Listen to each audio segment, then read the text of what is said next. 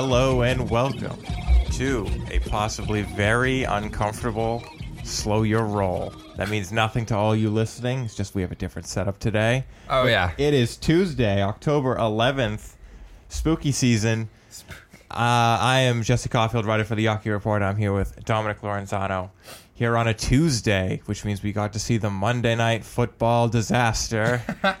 Uh, we're gonna talk. I mean, a little bit about that. Maybe a little spoiler there, uh, but we're gonna talk. I mean, football. Obviously, it's that time of year. We're gonna talk a little Chargers, Staley again. We're gonna talk some uh, Giants, some Green Bay, the London game.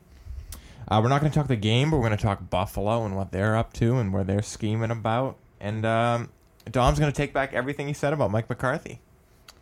No, uh, relax. That's not what I'm gonna do. But okay. Okay. And obviously we're going to talk baseball. We're going to talk the the wild card round. We're going to talk divisional round. Yes. And uh, with that, I guess uh, I'll let Dom take it away to All start right. the show. Thank you very much, Jesse. I wish Good Dokes was here for this one because I'm going to start today talking about something we don't talk a ton about. That's the New York Jets. And something we've never really done is talk very positive about the New York Jets. But I'm going to tell Jets fans something. You have something to hope about for once. There are certain boxes that you need to check in football in 2022. You need a D line that can get after their quarterback. Obviously, you need a good head coach, a competent quarterback, and weapons on the perimeter. And I mean, having a run game is helpful too, but you need weapons on the perimeter mainly. The Jets are starting to check a few of these boxes. And the other thing that they're not doing that they always used to do was let's draft a young quarterback and let him try and save the franchise. But now it's, I mean, they won yesterday despite, uh, they won on Sunday. Zach Wilson was 14 of 21 for 210. That's not amazing. They didn't ask him, they didn't ask the kid to carry the team. They've drafted very well. They have Sauce Gardner, the corner, who's been great. They've had two great drafts in a row with this new GM, Joe Douglas. Um, they're able to get a pass rush now, and they ran the ball very effectively against Miami yesterday with Hall and Carter. Now, we don't know about the coach yet. He's clearly not a disaster. I don't know how great he is yet, but it's not a disaster, which is already an upgrade for what the Jets have usually been doing. And Zach Wilson is looking like he's starting to get better. I mean, heck, he had a great game with the Steelers uh, playing against the Steelers the week before. He had to come up with some big throws and big drives in the fourth quarter. He was able to do it. He's cut down on the turnovers. So today, the Jets are starting to check some of these boxes. And it's a good day in New York if you're a Jets fan because, like I said, there is hope on the horizon here. Now, you always have to be worried that the owner is going to jump in and do something stupid because that's what that owner does. But right now, at the top in the front office, you have an A plus GM. You've got a D line that's legit for real and can get pressure on opposing quarterbacks. And you have an excellent run game spearheaded by the young Hall, and Michael Carter is not a bad second option in the run game. So you have three of the boxes checked, and two of them look like potentially they could be check marks by the end of the season. So I'm going to say that this is something with what? When was the last time we've talked positively about the Jets? When Rex Ryan was the head coach? Never in my life. I mean, Even when they were good, I wouldn't say good things. I mean, yeah, but like, I mean, you know, the Rex Ryan, Mark Sanchez, they did they did beat the Pats in a playoff game. it's a fluke. It was a bit of a fluke, It was- it was and I think most was of us thought that team was, you know, nonsense. limited and had a, a cap to what they were going to achieve. But Crap. that was the last time the Jets were any good at all. And right now, like I said, there's about five boxes that you need to check to be a good team in the NFL now. And it looks like the Jets are on their way to checking maybe all five of them eventually. But I think they got three of them checked already. So it's a good day. It's a good day in New York. I mean, their Giants aren't uh, a train wreck anymore either. So Yeah. clearly it's a good day for them. They're- they're- Buffalo's good, Buff. Well, yeah, but Buffalo's been good. But like it's still New York. No, that's true. That's So true. It's a good time to be a New York football fan, I guess. Apparently, yeah, in any form. yeah. Clearly, just not as bad as it's been the past like five years. But I mean, I'm gonna push back a little bit Yeah, go for it. because, like, if you look at their schedule, week one, which I know, like Zach Wilson only just got back, but they they look kind of. I'll give you a little bit. They look good with Flacco. but like, come on. Uh, they beat the Browns week two, but like, did they beat the Browns or did the Browns Brown? I think a little bit of both because that game was over, and the Browns somehow lost. And uh, to be honest, I've a little bit. I've I've pulled back on how much I've hyped up Stefanski over there in Cleveland. But anyway, that's a little bit of a different conversation. So I unlocked my phone again. Uh, and then week three, they looked uh, vintage Jets against the Bengals. Um, and then their other win was against the Steelers. And we there's good things about the Steelers. And yet every week I'm more and more I'm just saying to myself, wow, this is a bad team in Pittsburgh. And I understand why like you went from Mitch Trubisky, who sucks, nice guy, and now you have Kenny Pickett, who's you know right out of college, uh, you know as pro ready as he is. Like there's only so much you can do in your first like start or two in the NFL. And then you just blew the doors off the Dolphins, who we like the Dolphins, but I mean they were down to their third string quarterback. Yeah. Um, and uh, the Dolphins are still a little sus to me. They're not. They're they're too good. I don't care that you beat Buffalo, even if you were healthy. So you're right. There's some dynamic players there. You have a great corner right out of college. I we both like Zach Wilson. We just think he's gonna die. Um, Breece Hall is you know doing good things. And I mean the wide receivers core is okay. More I mean, I would say it's better than okay. I, I don't mean- think there's a clear sensational number one, but I think they got a lot of good options. Corey Davis is good. Corey Davis is good. Well, Wilson has been good, and they have Elijah Moore as a third option. That's not a bad wide Yeah, receiving he, core. He exists. um. Yeah, and uh, uh, but it's you know we'll see. It's a lot of we'll see because you well, know that's why I said you got about five boxes to check, and I think they've checked about three of them. Now, the last two are maybe the most important, but it, they at least look like they could be check marks. They are they're not disasters. Wilson looks better, and Robert Saleh clearly is not a disaster. I guess he learned something last year. That maybe. Clearly. But like I said, weapons, great front office, A plus on the front office right now. At least at the GM part. Like the owner, you know, that's that's wacky land. But and then good D line and a great corner in Gardner. You usually talk about uh, offensive line too. Like you know that's a staple of a. Of a I mean- of a stable franchise. I mean, yes and no, because now Cincinnati was able to make a Super Bowl with a bad O line. And everybody's O line is kind of like meh. but is that everyone's fault? No, Like, what qu- quarterbacks are dying. Well, I mean, like you can't have a garbage O line, and I don't think the Jets O line is garbage anymore. It's not terrible. guess. It's, It's not, not- great, but It's not the ones we're really talking about. But they're the one of the people that suffered. I know it was preseason, but they suffered a quarterback injury. yes, That seems to be a staple of it's coming, Josh Allen, I know. of uh, being in the AFC East right Yeah. now. You're gonna lose your quarterback at some point. Um, but I mean, I, I see your point. You're right. This is probably one of the best Jets teams I have seen and I think yeah, the Rex Ryan years. Um, but like you know, it's still the Jets, so like, Okay. I'm gonna wait and see. All right, I got you, one hundred percent. Because like here's the, one of those boxes you checked is we don't expect that box to really stay checked, and that's Zach Wilson. Okay, Because we're like he's fragile, he's small, in their offensive line, and you know it's also made worse by the current situation yeah, in this NFL offseason of oh we got to put extra pads on the linemen Yeah. in training camp for some reason. Mm-hmm. Got to protect them. no, I get you, I get you. But the thing is, I mean, like I said, they asked Wilson to throw twenty-one times yesterday. That's not that much. They're able to run the football, so that takes some of the pressure off Wilson. You can't just pin your ears back and just expect that you ha- that you're going to a pass rush every single play. So that's going to help Zach stay upright and healthy as well.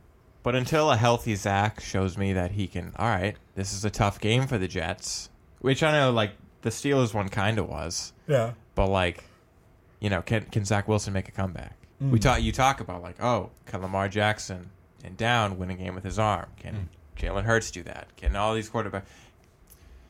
We like his arm better than these people, but can can Zach Wilson, hmm. the player, do that? Yeah, like I said, So I, I we, we got to wait on that check mark. you But might check this promise you- You're checking some of these boxes. Also, I feel a little premature. like put it in pencil. You're putting it in red ink. You know what I'm saying? Okay. Wait. Like so you can erase it. oh, okay. Later. Yeah. All right. Well, I feel pretty confident that I can put in pen the GM is an A plus. Okay. The Oh. GM is an A plus. Okay. But anyway, with that, we will move on. Jesse, news for the week. Let's go. Rapid fire news. Fire news. Start with I, I- maybe some of the biggest news coming out of this week in the NFL. Matt Rhule. He's been fired after what was it? Three seasons. It was, Yeah. Three seasons. Of his seven-year contract. Yeah. He's due forty million dollars. Well, they were official. Uh, the statement was him and the Carolina Panthers officially parted ways, as they do. He was fired. But also uh, more NFL news. Uh, let's start with uh, the Colts and the Broncos on Thursday. I don't know if you guys saw it. It was the greatest game ever played. Yeah. Um, Colts won in overtime, and the Broncos fans were leaving before overtime started. It was great. Also, stop putting games on streaming services. You I know. stupid SOBs. Uh, also, more news. We talked about it. Jets smashed the Dolphins 40 to 17, and Miami lost Teddy Bridgewater as well. He lasted about three quarters Yeah. for Miami this year. so, all right, more NFL news. Eagles, only undefeated team left and still remaining. They beat the Cardinals 20 to 17. Uh, and speaking of Cardinals, they got swept by the Phillies. Yeah. Like then transition in the wild card round. And now that is the end of Pujols, uh, Molina, and Wainwright's careers. And they ended with a whimper. Uh, more uh, MLB news. Speaking of getting Because Ryan Helsley got tight. Yeah. I mean, you still didn't do anything in game two. Either. I know, but I don't know. After I watched the way that happened in the night in the la- uh, in game one, I was like, all right, the series is over. I guess. You, you figured these old men would be like, come on, guys. Let's go. That's what they're supposed to do. Anyway, speaking of getting swept, uh, the Blue Jays embarrassed themselves to the Mariners in heartbreaking fashion. That was hilarious. We'll talk about that later. Uh, Guardians swept the Rays and gave up one run in 24 innings. Speaking of embarrassing. And then uh, Padres, in the only series that win three games, defeated the Mets. Robert ain't here. Uh, he defeated the Mets in three games. Uh, last little bit here, moving on to NHL news. Uh, Mathew Barzal, he signed an eight-year, $73.2 million deal with the Islanders. I saw some Bruins fans on Twitter saying, like, oh, Matt Barzal, like, we can get that guy that we missed on the draft. No, we, we were never going to get him. He, he's going to be an Islander for a while. And actually, NHL starts tonight. So, get hype. And that has been rapid fire news. Uh, it takes right into the Patriots. again. So, uh, as great as that was, shutting out the Lions, I don't give a damn. We shut out the Lions, twenty nine nothing. Blah blah blah. Like the defense, I'm actually pretty ha- excited Okay, about that. I, I was gonna say you should be excited about the defense because that was the number one scoring team in the NFL. but And Amon Ra was back, wasn't he? he wasn't. Come on, he wasn't health, totally healthy. I know and he we, and we know it. Even Josh Reynolds wasn't totally healthy, and we know it. Yeah. Um, I don't know why Jamal Adams having a career year, and they didn't really use him.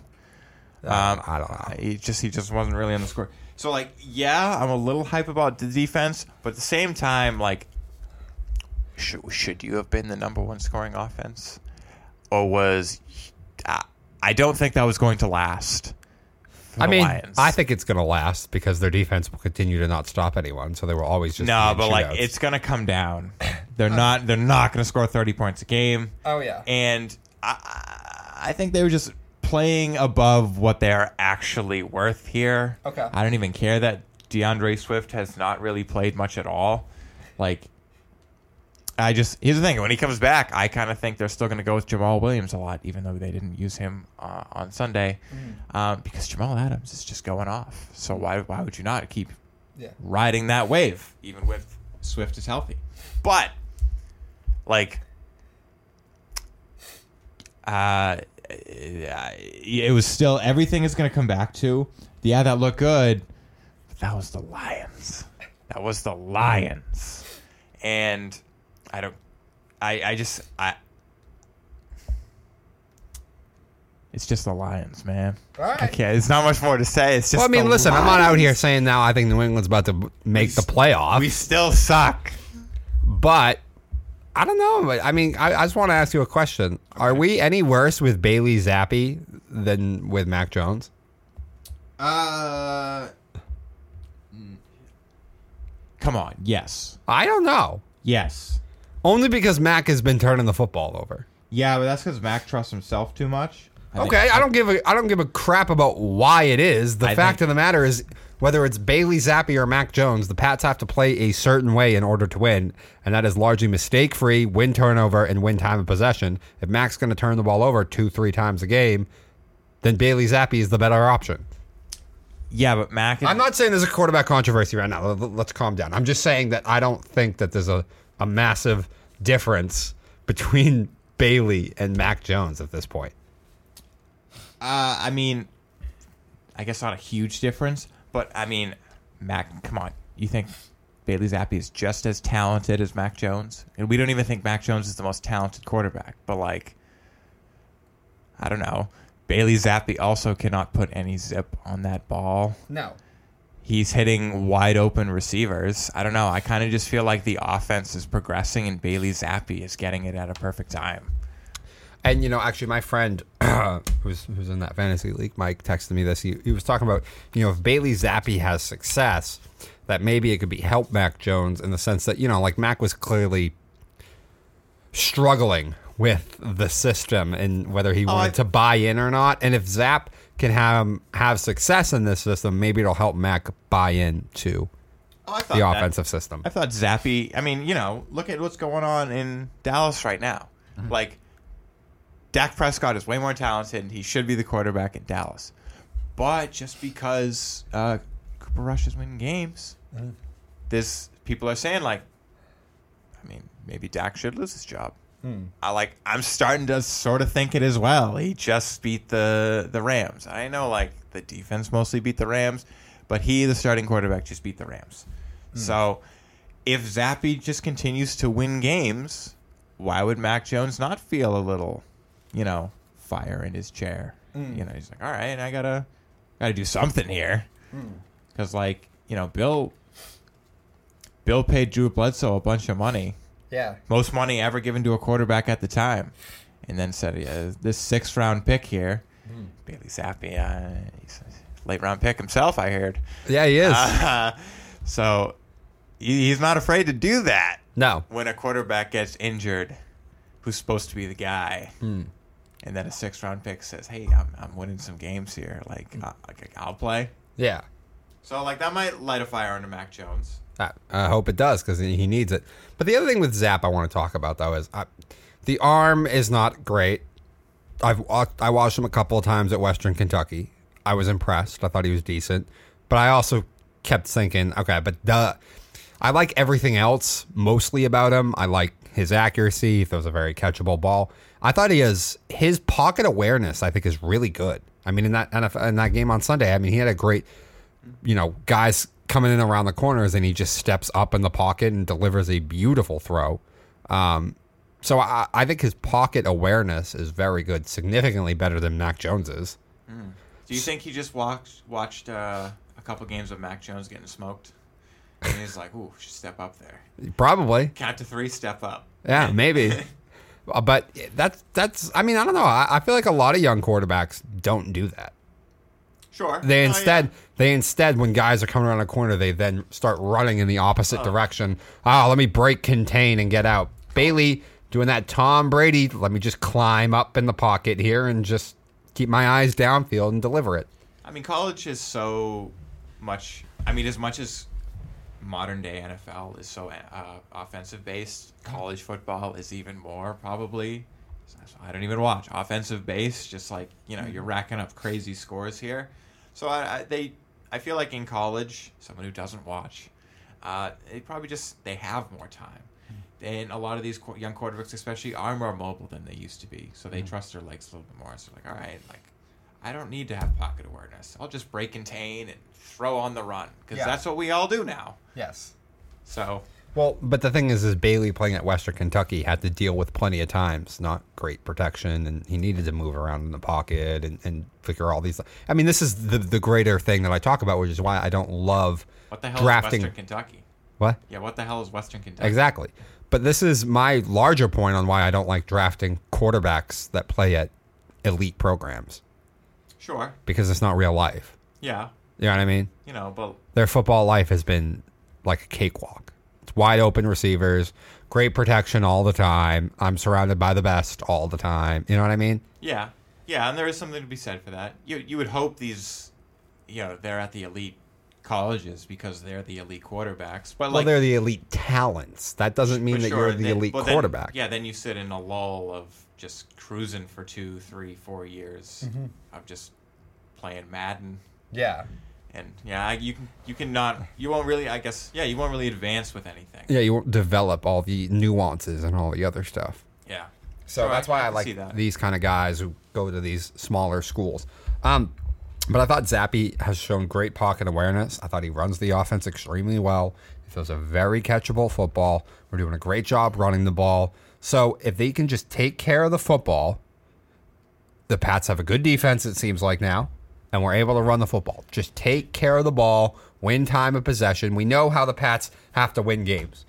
It's the same way that it's been, it seems like, for the last three or four years. You got to take care of the football. You can't be high scoring. You got to run the ball and, and, uh, and win time of possession. Uh, But if Bailey has shown me that he'll be able to do that, he's protected the ball extremely well, much better than Mac. So I don't know. I don't know. Maybe we could, could get some get some W's here moving forward with Bailey Zappe. all right. They're still not a playoff team. Let's calm down. Can I ask you something? Yeah, go for it. Did you feel, because I felt this, Mm-hmm. that Bill Belichick's fingerprints were all over the defense this week? Oh yeah.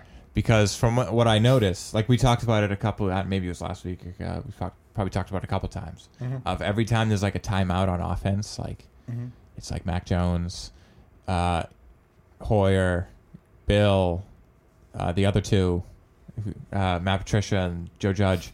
You know, it's just too many. But I noticed that this week,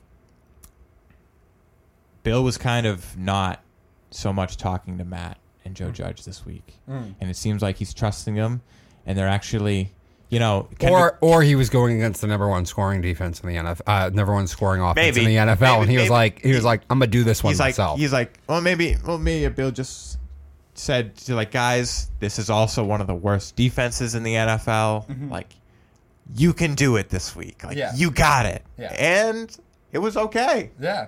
uh, Kendrick Bourne played the most snaps I think he's played this week. He's actually on the field for most of the time um, which was good to see but I just felt because of that I just and also just I don't know just Hmm. how good the defense did look like I was just like all right Bill, Bill was in the huddle on the defense this week instead of the offensive huddle. And I, Uh, you, I feel like we could tell. I just got a hilarious text. what? David Robertson is out of the NLDS, the closer for the Phillies. Do you know why? Did he also not show up to practice? No, he heard himself celebrating when they won. Ah, well, what did he hurt? Is like Oh, I, Did I he- didn't was see he- specifically, but he's. I mean, he's 37 years old. I, I assume he just pulled. Uh, he pulled his back or something, oh. jumping up in the air when Bryce Harper homered. Uh, I thought maybe he's jumping around the locker room and like twisted his ankle or. Oh yeah, no. It, it, listen, if I had some great details here about something stupid he did, like we might have to call an audible for the Darwin again. I, I come on. Di- when, when has David Robertson ever been a guy to do something stupid? No, I know. That's why. That's why I'm doubting we're we're gonna be calling any audible. But that is just also very unfortunate for a, That- that for a bullpen that's not very good. Yeah, yeah. But anyway, with the bats, no, I think I think that's a good point. Um, that's why I don't want to, you know, I don't want to say for sure they're going to be okay because at the end of the day, what did we score? Twenty nine points, Yeah. which is, I mean, isn't that technically the lowest the Lions have given up? And one of those was a fumble. Yeah. return. So you know, the offense might still be terrible. The, we might go back to calling Patricia and Judge incompetent. They were. I mean, the run game looked good again. Rhamondre Stevenson looked great. Yeah. As much as that sucked for my fantasy Sunday, um, he looked great. Uh, Hunter Henry looked pretty good for the first time this Hmm. season. Had some decent catches, um, some big plays. Uh, like I said, it was good to see uh, Kendrick Bourne on the field and less of Nelson Agholor on the field. Yeah. Um, and Thornton played. Yes. Didn't really do much of anything, but he played. Yeah. But like we didn't expect much first game. No. No, he's got to get reacclimated with the system. This isn't the same Yeah. quarterback that he was even working with. Yeah. So, yeah, no, no, no. I don't expect I mean, Thornton to do coming much. Coming off yet. a major injury. You know? That too. Uh, that too. So, yeah. Uh, so next on the slate is the Cleveland Browns. They will be in Cleveland. What do you think about that matchup? I hope Chubb runs all over him. That's what I hope. Uh, I mean, well, you know, I, has this run defense truly been tested yet? I mean, the Packers ran it pretty good on us. yeah, yeah. I mean, it's looked better than last year, but you're right. It has not really been tested, tested. Um, and this will be the first real test because I mean, Chubb is maybe the best runner in the year of this league, Probably best runner in the league this year. best running back in the league. Yeah. Flip that around. Um, but, you know, it's Jacoby Brissett. We know Jacoby Brissett. Yeah. So you could, you know, he's not that great. I don't know if the Cleveland defense is all that good, by the way, either. Eh, Now, It- now, now, if I was Cleveland, I would just line Myles Garrett up wherever Isaiah Wynn is, yeah. Because Isaiah Wynn is awful. Yeah. So that's not great. But I I bet we'll probably see a lot of Marcus Cannon tight end. uh, probably, hey, I want this goes out to Matt Patricia and Joe Judge because I was thinking on Sunday, I was like, are they smart enough to think of this? This you got to put in a play where Marcus Cannon fakes the block, sheds the block, and acts like a real tight end and goes out, gets the pass. Like, put that in the book. Like that's obvious, right? Yeah, I think so. But like, they're stupid. Yeah, they don't, they don't know what they're doing. No. Really, uh, they're not great. They're clearly not very creative in drawing up No. plays. That's not what they do. No. So, I like that. Like, Cannon, there's got to be you one. gotta have cannon chips all day. well, because he's wherever wherever Myles Garrett is, you have Cannon you have Cannon there to help Yeah. and chip them and stuff like that. And then all of a sudden you fake that chip, Cannon goes out, you know, Yeah, yeah, yeah. third and goal at the at the three or the four. It's like that play from the Super Bowl against the Rams, the second one. Mm-hmm. It's that that was that drive where they got the touchdown. The first play of the drive was they set up with Sony Michel in the backfield, which means Rams were going to stack the box. Mm-hmm. Uh, Gronk sold the uh, the run block, shed the block, and then just ran two feet, Yeah. and there was the just floated over the line to him, and he ran for like 15 yards. Yeah. All right. All right. So with that, we are going to take our first quick break when we get into some baseball playoff talk, the wild card round, and the divisional round preview. Stick with us, guys.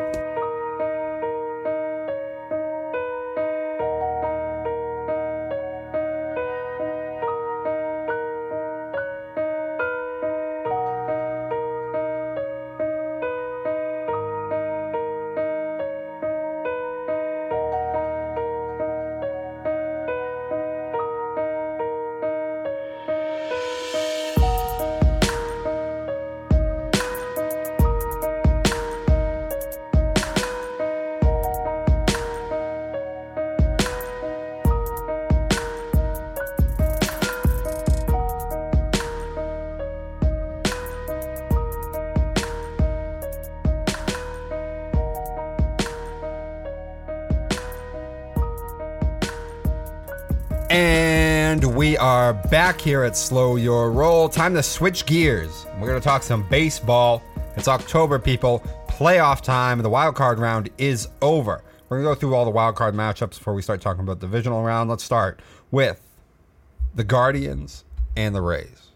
Now, I, I we both like the Guardians in this one, I Yeah. believe, right? I think you said Guardians too. I think I did. Um, and I said they're both they're they're kind of the same team, but the Guardians are more talented.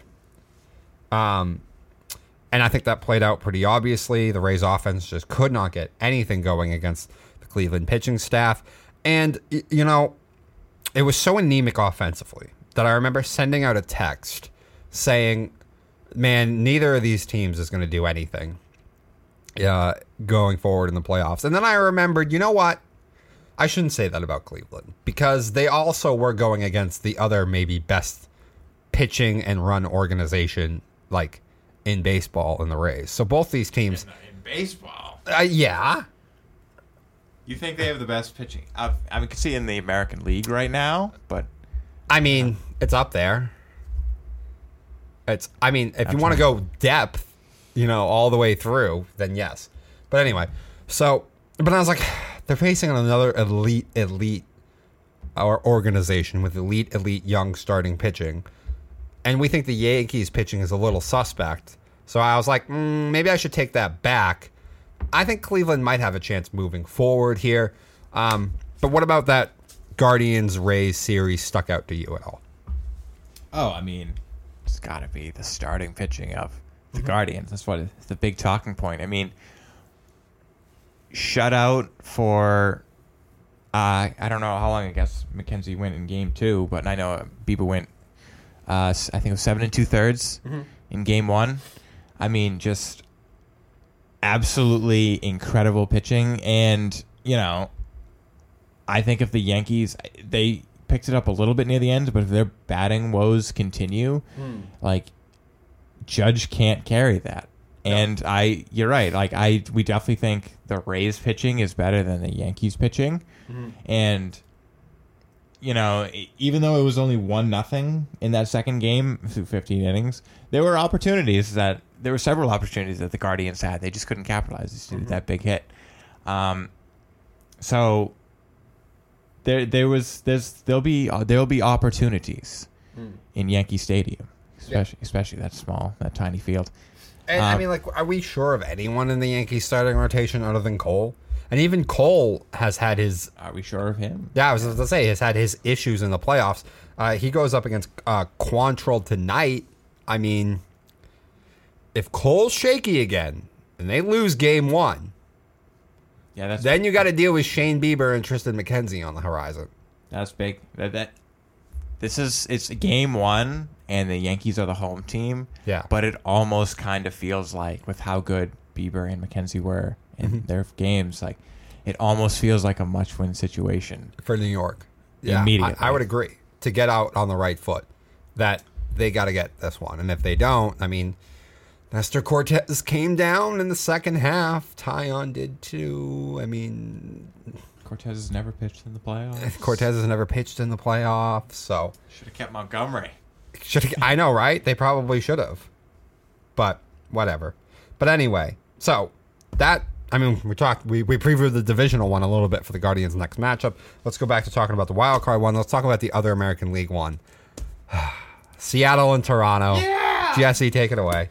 Yeah, I mean, I, I I even said like I picked Seattle, but I just didn't have a reason why other than this is kind of just a team of destiny, is it not? Hmm. And when we look at Toronto, like great team on paper. I mean, Vlad Guerrero Jr. looks better than his dad. Uh, Bo Bichette is such a dynamic player. Uh, Springer might be the best leadoff hitter in baseball, other than Mookie Betts. Uh, Gausman had a great season. So, like, there's there's a great uh, Manoah's another one. Uh, there's great players all over this this team, but most of them have never really played in the playoffs before. Uh, as far as I know, yeah, no, no, because yeah, the last time they were in the playoffs was 2016. Yeah. Uh, so yeah, none of that young core there of Bo Bichette, um, Vlad Guerrero Jr., uh, Cavan Biggio, who's bad anyway. Um, but like, other than Springer, like there's not much playoff experience anywhere around this team, No. and I kind of feel that showed. Uh, and I, you could say like, oh, there's not much playoff experience on Seattle either. Even the veteran players haven't really had playoff experience because they played on the Reds. But No, Santana has. all right, that's one. Gausman, didn't Gausman, is Gausman the only one for Toronto who made the playoffs? He made the playoffs with the Giants, didn't Springer. he? Oh, yeah, Springer, duh. But Springer was like, you know, even, Yeah. even bigger than that. Um, so, but I'm saying like on the Mariners, there's not much playoff experience either. Uh, but they, There's not a lot of pressure either.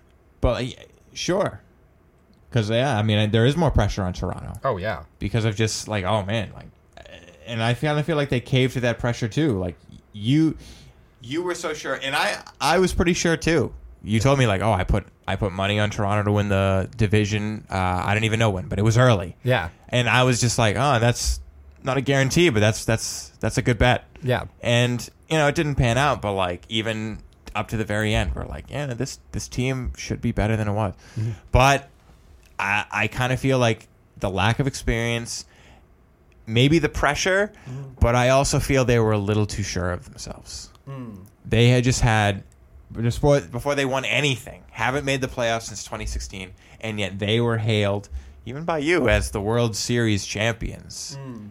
Before the season even started. And I, I feel like they, you know, weren't probably saying that themselves, like we're the World Series champions, this is going to be walking the park. I'm sure they weren't saying that, but I'm sure they felt that they had a lot of confidence in that locker room. They were, they knew they were good, and I, I kind of feel like that was their downfall. Maybe. When you're up eight to one, it's easy to relax, mm. especially when you know you have maybe the best offense in the American League, Yeah. at least on paper. Yeah. And I feel like that's what it came down to. Yeah, no, I, I agree, and uh, I don't know.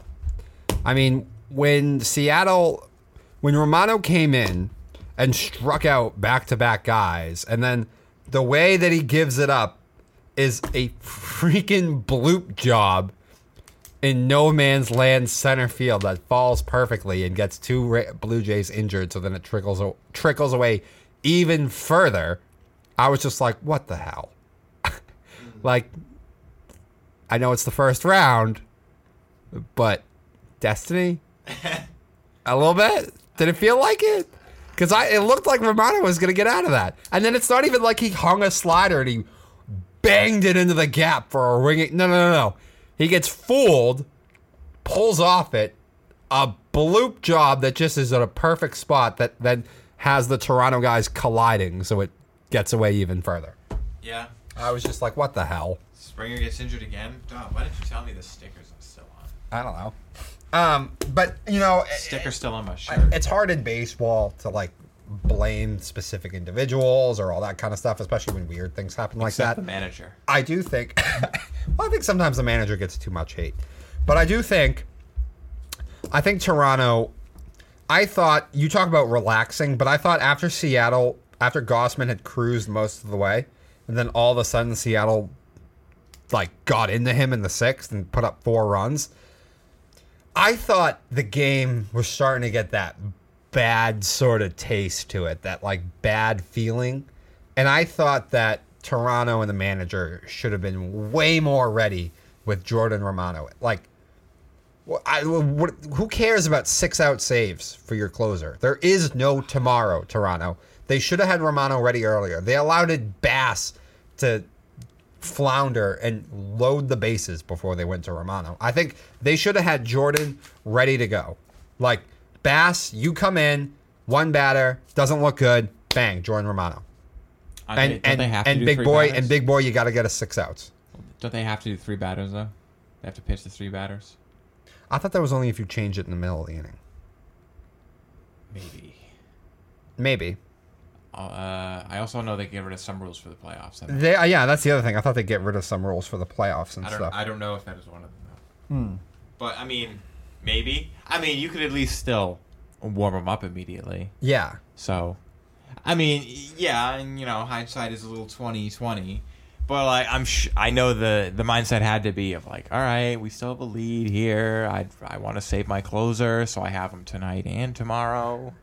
Yeah, but you can't But- worry about tomorrow. I, you you got to worry about today because if you don't if you don't win today, there is no tomorrow. I know, but Worry about tomorrow tomorrow. all right, Terry. Eh, I'm just saying. Like, They, they don't have Terry in that locker room. I don't know. I don't know what to tell you. yeah, I know. Oh, Well, like, you I- mean like that I- that playoff run when he was using Andrew Miller all the time? I don't. Oh well, sh- yeah, but Wasn't that Francona? yeah, no, that was Yeah. sure, but like I don't know. Um, Toronto didn't want to do that. I know, but I, I'm not saying it's all his fault. I was just it was the one thing that stuck out at me in that game, and I was like, I feel like Jordan should have been ready earlier here. I feel like, uh, especially since we started this wild card thing, more and more we're saying like 'cause, uh, another one that stands out to me It involved Toronto. Mm-hmm. They're on the other side of it. About um, I don't remember the coach. I think it was was it Showalter in Baltimore. He used the Baldo Jimenez Oh my instead gosh. of um, was it Britton? Yeah. So that's this is more and more of just like man, should have used that reliever. Yeah. And ever since like this wild card thing started. I mean, you know, it happened way back when in 03 with Grady Little and the Red Sox. Should have took Pedro out, man. Yeah. Should have took Pedro out. I get you. All right. So the next one, we'll go over to the National League. Let's talk Phillies and Cardinals. I don't know what there is to talk about this one, other than like you could see Helsley got tight in that ninth inning of Game One, and I thought he made a mistake. Like you throw hundred miles an hour, hundred and one, three and two, and you threw Harper a slider. I know it's Bryce Harper, but like sometimes the name's bigger than the player. And like if I throw 100, 101, I have confidence that I'm going to get that by Bryce. I mean, hey, if you want to go off speed, like you don't got to change up. You you don't think that could have control, Yeah. a little more control than a slider, but still have that off speed stuff to fool him? Because, Yeah. like, I mean, here's the thing: if you're Bryce Harper, what are you thinking? I'm probably thinking fastball. Yeah, so what? I'll throw 101. But that's what I mean. Like you can't walk No, that's that's what I'm saying though. Like, sure, like if you got a hundred, if you got good stuff, like trust it. Yeah, And you should've just trusted and it. the best pitch in baseball is still a well placed fastball. However, if you wanted to go off speed that bad, Mm-hmm. a changeup would have done it. Yes. It'll look more like a fastball, and you have more control than a slider. But maybe he doesn't throw a changeup. Maybe he hasn't figured out putting a third finger on the ball. maybe that's too much for him. I don't know. I don't know his, uh, his repertoire, His repertoire. his pitch. Uh, his, I mean, he's a reliever, Yeah. so like he usually only has two pitches, three. Like, well, three- yeah. three pitches Exactly. at, at most. At most, they usually have three pitches. Yeah. So, um, I'm trying to look right now. I want to see exactly the situation it was. Um, well, in the meantime, then I'll talk. Yeah. Because here's the thing. This is probably the series. I looked at every series and like I know we made our pickings, but like every series, Yeah. So, so by walking Bryce, he put the tying run on. yeah. Like, come on, dude. If he beats you getting your 100 mile an hour fastball, I can live with that. But don't walk the tying run on.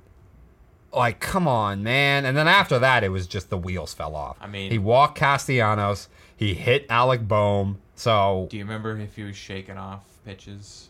Like, do you know what? yeah, he was. Okay. Yeah, no, that was him. And that's where it all started. He didn't trust himself with his fastball and his best pitch. He's like, I have to get oh. cute. And you know what that said? He wasn't trusting himself. He was he was he was getting tight. And then the minute that didn't work, the wheels completely fell off. At that point, you should trust your catcher Yes. because he knows. He read the, he read the report. Uh, I mean, your catcher is Yadier Molina. Oh, that's another. Yeah, that's, another, that's another good point. like, Uh, veteran catcher, been in these situations many a time. yeah, Trust your catcher. I know. But Def- definitely read the report. Yeah. I, I thought, and honestly, I barely even watched the second game because, honest, like, after that went down the way it did, I kind of thought the series was over. Oh. I, re- I was like, I don't think St. Louis is coming back from this. That's the thing. And what I was gonna say is like I thought this was the most slam dunk series. really? It was gonna be the Cardinals, obviously. It's not even so much the Cardinals as much as like I say like the Cardinals just win. They're so goddamn boring. Mm-hmm. It was the Phillies. Hmm. Phillies don't win games like this, no, they don't. But and also Cardinals don't blow games like this. Not usually. But at some point you got to see it all. Mm-hmm. So it happened. I think that's funny. You thought that was the most slam dunk. Well, I thought the most slam dunk one was Cleveland over the Rays. really? Yeah. I no. but I've never been a Rays fan all year, so Rays. I don't know. Rays win things. they do and sometimes. the, you know this this Rays team. Like I said, I thought it was clear that they're kind of the same team. Cleveland's just more talented. Yeah, I mean, I, I certainly like the the coaching of Cleveland better. You know, Right. I, I'm always going to bet on Terry, but like, you know, Moving on. Rays have been there. You know, maybe, Moving on, though. the Mets and the Padres, the last one, the one that did go three games, but was two blowouts for San Diego, and uh, Yeah. man, those those men in uh, Degrom and Scherzer, they didn't really, uh, they really didn't get it done for the Mets down the stretch here, did they? Rom did enough. He did enough. But yeah, Scherzer just hmm. wow. I know. Wow. Well, I also was going back to the Atlanta series though too. Oh, okay. All right. Like, Sure. Down the stretch here, both of them just they can get it done. And you know, I'm not overly shocked by Degrom not That's the thing. I think because he's never was- pitched in those big situations, but Max has, and Max is usually good. Scher- yeah, Scherzer was the wor- definitely the worst offender. Yeah, oh yeah. Degrom, like, yeah, he didn't really show up, but he didn't blow it necessarily either. Mm-hmm. Um, even like if I think back to the Braves one, like, uh, did he get the loss in his game that he pitched? No, I think he did. He did. Yeah, he gave But up. I The, but it he gave up the back-to-back home runs to Olson and Yeah, okay, Riley. yeah, I don't think they what ever relinquished But the I- lead after that. Yeah, but I think that was that was kind of it, though, wasn't it? Yeah, I think they, they tacked on one more run later, I believe, but yeah, But I'm no. s- like Degrom wasn't awful. No, That's that's what I mean. Like, no, no, it, it was nothing like Scherzer's blow up was on uh, Yeah, like on Friday. Degrom tried. Yes. And I'm sure Scherzer tried. I know that man's a psycho on the mound. I'm sure he gave it his all. But Mm-hmm. He just like, didn't have it. Yeah, it's just it was just it's it's San Diego's time. Apparently. dude, this is a, this is great though Okay. because San Diego and uh, L.A. Mm-hmm. and you know this is San Diego's chance Mm-hmm. To get real revenge that they've always wanted. Playoff time. You can get embarrassed all you want Mm. In the in the regular- regular season. They only remember who won the playoff series. Yeah. So this is your chance, and we get yeah we get some great Western battles here. Mm-hmm. Because then you got Houston and uh. And by the way, I just looked. Degrom gave up three runs in six innings in that Atlanta start. All right, so that's I mean that's It's that's a four point five zero ERA. That's not great, but that's a winnable game. It is a winnable game. Yes. And like against an offense like Atlanta, what more can you really ask? Mm. And with an offense like the Mets were supposed to have and had at the beginning of the season, like that should be enough. Mm-hmm. It should that should be enough to win the game. Yeah.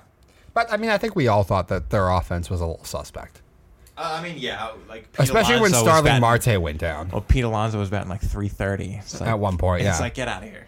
Um, for the Padres Dodgers, by the way, tonight's matchup is uh, Clevinger against Urias. So I don't think Game One is overly important in this series. I mean, listen, Game One is important in almost every series, but I don't think it's the same as like if Gerrit Cole can't get it done, then I think the Yankees are in deep Sure. trouble. Yeah. Like either way, I don't. I don't think Game One makes me think the Padres or the Dodgers are in deep, deep trouble. I think more the Dodgers than the Padres Hmm. if they do lose Maybe. because they don't have Buehler. Yeah. Um, and you know, I like Clevinger, but he's not really the guy for San Diego this year. So No. yeah, it's playoff Snell and you Darvish. Yeah. There's that too. All right. So, with that, we've we've previewed the Yankees and the Guardians. Should we go back to that real quick? Or Uh, I mean, do you have anything more to say on it? not really. Not a ton. I mean, it's Nestor Cortes and Severino. I just looked who are slated to pitch game two and game three. Um, obviously, Cleveland will counter with McKenzie and Bieber. I think Cleveland has the advantage in the bullpen as well. I think Cleveland's bullpen is better than the Yankees. So, I mean, if you're going to pick to me, let's pick who do you think is the most likely to pull an upset in this divisional round? To me, it's Cleveland. Um, yeah, probably. I mean, yeah, it's got to be Cleveland. Mm-hmm. Be- yes, Of those four, it's got to be Cleveland. And who do you, who's your slam dunk? Uh, probably the Braves over the Phillies. Oh, you're thinking the same as me. But I said that about the Phillies last time. Yes. So I'm a little more hesitant this time. Yeah, but like Ranger Suarez against Max Fried in game one. Zack Wheeler at least is good and comes back for game two, but he's still going against Kyle Wright. And obviously, game three, not yet. There's nothing there quite yet for that one.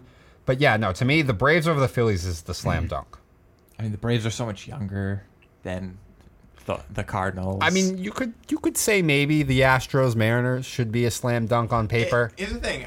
I, the Dodgers Padres should be a slam dunk. That series should be a slam dunk. I don't think no no no no. I don't think the Padres and the Dodgers should be a slam dunk. I mean, the, Pa- the I think Do- if you look no no, maybe because of what they do head to head usually in the Yes. regular season. Yes. But if you look at their roster, their pitching staff, their lineup, I don't think they're worlds apart. No, I don't. And when the Dodgers are missing Walker Buehler, I don't. No, you're. I. You're right. okay. But when I lo- watched them stack up this year, every time it was a disaster for the Padres. was. It was. So like, in but I'm but I'm still not saying that this is Okay. Hmm. going to be a walk in the park for the Dodgers. I don't think it is. This is a different time of year. This is a different sort of baseball. Yes, it is. So Uh, let's let's talk about the I'm still picking the Dodgers though. The Astros Mariners. Let's just touch on that one real quick. The Mariners have some certain things about their team I really like. Um, you got Gilbert and Luis Castillo. Castillo was great in his start against Toronto. So clearly they have the starting pitching to match up with the Astros. And they have some of the most electric relievers in baseball to throw at Houston late in games. But I just think the offenses between the two are such a mismatch. Like I think the Houston offense is far superior. Yeah, it's Houston offense is so it's just consistent, good hitters that are you know a lot of them hit for average. You do have the power guys, but like they're just they're good hitters. They're all around good hitters. Uh, a lot of the Mariners are boomer bust. Yeah. They'll you know kind of long ball guys a little bit. Um, I'm thinking of like uh, Eugenio Suarez is a big one. Yeah. Um, you know, Rodriguez has come down towards the end of the season. So we'll see. I do, you know, I don't think it's a bad offense, but, you know, you're facing Justin Verlander in game one who had a sub two ERA. Yeah. Like, it, your, your offense might be silent for a few games. So that's why you, if you get the bats going, like mm-hmm. you need the pitching to go hand in hand with it. Mm-hmm. You know, if you're losing a game, like you- you're, you're probably not gonna. If you're down eight to one against the Astros, you're probably losing that game. It's not gonna go how it went. You know, that's great. You have that game. Like, oh, you have that believability factor. We can win any game, anytime. But it's not gonna happen against the Astros. It's just not. Mm-hmm. So you need you need the pitching and the batting to go hand in hand. And if the pitching ain't there, you might have to start thinking about tomorrow. Yeah. All right. That, that, that's a good point. I agree with that. So, do you want to make predictions? I think we know we. we- I mean, we we got the Braves over the Phillies. Are you going Dodgers over Padres? Right? I'm going Dodgers over Padres. Yeah. Okay. Yeah. Are you going to stick with your Mariners? sticking with my Mariners? Seattle's taking down Houston. Yes. The big bad Astros. just not in game one. All right. And now here's the one: Yankees Guardians. I'm gonna pick the Yankees, I'm going Guardians. but this, yeah, this is the one where like, uh, you know, it could go either way. I think this is the one that most could go either way. Yeah, I, I agree there. I, I think McKenzie and Bieber shut down a suspect Yankee offense and a suspect Yankee bullpen. Even if they get a lead, sometimes can give it up. I like Cleveland to pull off the upset here. I mean, the Yankees are kind of suspect everywhere No, I know That's- because that's what even I'm even the starting pitching is is really good at times, but like it's unproven in the playoffs, and even the proven players can be like Cole, sometimes blown up in the playoffs. So Yeah. you don't know. Exactly. All right. So that has been it for the baseball talk. Let's move on to one of the showcase games on the four o'clock time slate in the NFL. The Rams and the Cowboys. Let's talk Rams first off. Whew. Man, they got serious problems in LA. And this is this is why I said. Now I thought we thought the Rams would be fine this year, largely due just because like what is the competition in the NFC? But this is it. This is why the NFL. Not for long. That's why that's what it stands for. And all of a sudden, the Rams went from the best team in football. They're a bit of a mess right now. Um, A little bit. they're they're kind of only two guys on offense with Cooper Kupp and Higbee. Robinson looks washed. He's never open. They can't run the ball all that well. They're down to a third string center. They missed Whitworth terribly on on the O line. So the defense seems all right, but the offense is a mess. And I, I want to bring this up. Just came to my mind. Maybe I'm too much of a Vikings fan. Um, and clearly, as I said, the Rams have serious personnel issues. But I wonder if they miss Kevin O'Connell a little bit. I mean, he seems like he was with McVay a long time, kind of most of the time. The Rams would go through these periods sometimes during the season where things would look bad and, and then they'd, Sean McVay have to reinvent and readjust and do that. I I just wonder, and you know, Sean McVay, he's coming off the Super Bowl. There's a lot of talk about him. His face is everywhere. Maybe O'Connell was the only one in that room who could like call Sean out sometimes or tell him to change something or like he needs to change something. And maybe no one in that room can do that now with Sean McVay. I don't know. But it seems like they are stubbornly banging their head against the wall, continuing to try and do the same thing, even though the personnel is not allowing them to do it. So I mean, you were a big Rams fan last year. Yeah. Now you're, uh, I mean, you're you're very much putting your stock behind the uh, Vikings this year. I think you're just a McConnell fan. An O'Connell? Yeah, I think you're just his fan. Ah, maybe. I think you're just fan of him. Um, so, I mean, that's probably a part of it. Okay. The thing: even if he wasn't the big brain or the man to call him out, he just came off a Super Bowl where McVay was loving the off season. The offense is probably just not quite ready. Like you know, it can't be bad, right? It can't be bad. I, I, I think it's worse than that now, Jesse. I do think Well, like- I think there are serious personnel issues here that I don't know how they're going to change. you can sign OBJ again. Well, that's the other thing. and that's the thing with I mean, there's clearly why there's an issue. And I don't know. I know they have their own GM. Several things. McVay clearly has his ear though. I like I thought Sean or someone should have told Snead, like, listen, you can't trade away Robert Woods and not re-sign OBJ. You just can't do it. I know you thought Allen Robinson was going to be the answer, but like, why would you give away two wide receivers who are a main part of our offense who've been with the system for a long time? Like, just sign OBJ. And without OBJ, they have no over the top threat at all. And with Robinson not being able to get open, it's literally like a it's a two guy offense. Yeah, and Cam I, Akers fumbles too much and doesn't like to block, so now he's in the doghouse. and I mean, I don't want to put like the offensive line all on um, oh that that Whit- Whitworth Yeah. retiring. Um, Well, they have injuries on it now too. They're down to a third string center. Yeah, and like we we talked, it's across the league that offensive lines look bad. They're behind. It's not it's not good. Um, so that's I'm sure that plays into it. Obviously, yeah, you lose a veteran guy on the line, like you know that's that's a hole that you got to get a guy acclimated, and clearly everyone's behind on that. Um, and that was their that's always that was their, their bread and butter. That allowed Cooper Kupp to have that season that he had. That allowed OBJ to be uh, as explosive as he was because he had to honor Darrell Henderson and Akers, but like they themselves have been, especially Akers. I mean, McVay even at one point called out Akers and said, like, you know, when when he looks like he really wants to try, I'll, I'll put him in. Okay, but you do realize now that other than the game against the Falcons, who are the Falcons, the Rams are averaging ten points a game. That's great. That is awful. That's awesome. So like, oh, I'm sorry, I'm sorry. They did score twenty against the Cardinals. Yeah. but the Cardinals turned it over a bunch of times. So, like, come on. Um, they get a very nice get right spot on Sunday against the Panthers, who just fired their coach. But then after that, they got to And face Baker Mayfield might be out. yeah, they got to face the Niners and the Buccaneers after that. So, like, it's a rough road ahead for the Rams. Oh, they get the Cardinals again right after. I that. am a Sean McVay fan, so I want to lean towards he'll figure it out. Someone here isn't. You are not, but I'm not 100% in that I think he can figure it out because there are issues with this offense that I don't know are fixable. So, Jesse, Maybe. do you think Sean and the Rams are going to get better? Do you think they're going to figure this out? Or do you think there's things here that are just not fixable? I mean, here's the thing. The Super Bowl hangover is a real thing. I know you talked about it a lot with the Bengals, uh-huh. but the winner is also a thing. Especially when you're not the New England Patriots and you haven't won six in the last like 15 years. Um, and it's just like, well, we won Super number three Super Bowl, but it's all about next year's Super Bowl. Um, and we're going to practice after we win the Super Bowl, um, type of thing.